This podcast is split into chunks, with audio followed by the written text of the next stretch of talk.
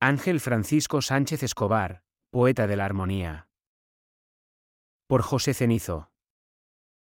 En 2012 hicimos un ensayo sobre la poesía del poeta que nos ocupa, Ángel Sánchez Escobar, profesor ya jubilado y escritor, ni mucho menos jubilado. Se titulaba en una palabra, Armonía. La poética de Ángel F. Sánchez Escobar y fue editado en la colección de ensayo del colectivo cultural Gallo de Vidrio de Sevilla, que ahora cumple 50 años.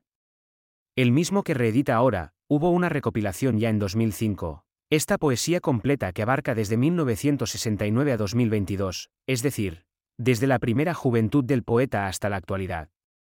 Y lo hace con el mismo título, sin lunas ni mares de cartón, señal de la autenticidad que busca el poeta en sentimiento y en expresión.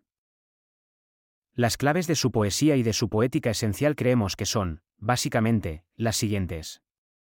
Primero hemos visto cómo se inscribe en la concepción idealista o platónica de la poesía, en la que busca la catarsis lírica, la indagación interior, el ansia de conocimiento, la expresión de un mundo propio.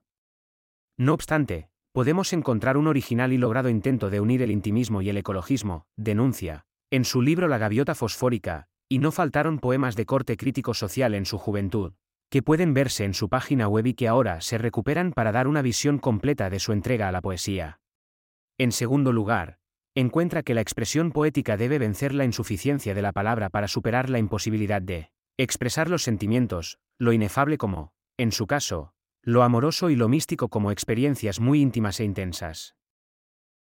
A continuación, hemos seguido las huellas que otros poetas y sus obras han dejado en la suya propia, desde los grandes místicos, y la Biblia, hasta poetas tan importantes como Juan Ramón Jiménez, Becker, Pedro Salinas o Blas de Otero. Una tradición bien asumida, renovada, en claras referencias intertextuales. En cuarto lugar, observamos cómo Sánchez Escobar, en el aspecto métrico, elude las formas clásicas al uso, para entregarse a la poesía en verso libre, incluso a la prosa poética, aunque sin descuidar los elementos fónicos y rítmicos propios de la poesía, logrando una eufonía general que es una de las notas de su obra.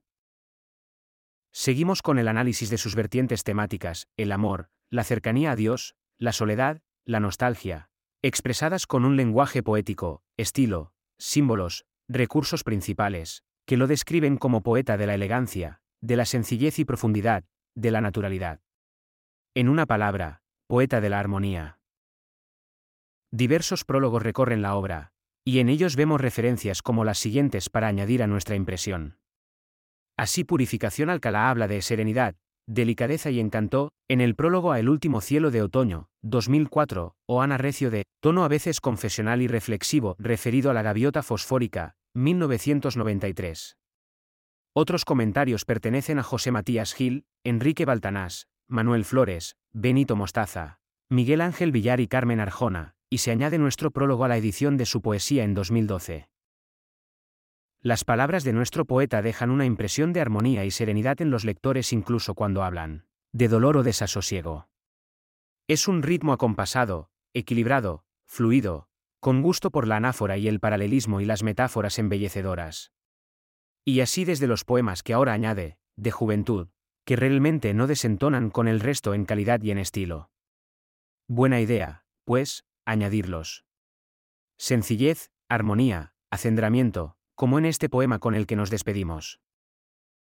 De nuevo tocó a mi puerta la primavera. Exultantemente bella. Silenciosamente pudorosa. Esplendorosamente verde. Venía envuelta en hierba fresca.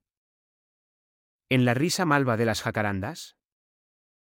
Y se fue gloriosa, apaciguada dejándome el alma con un aroma. De tierra húmeda, llovida.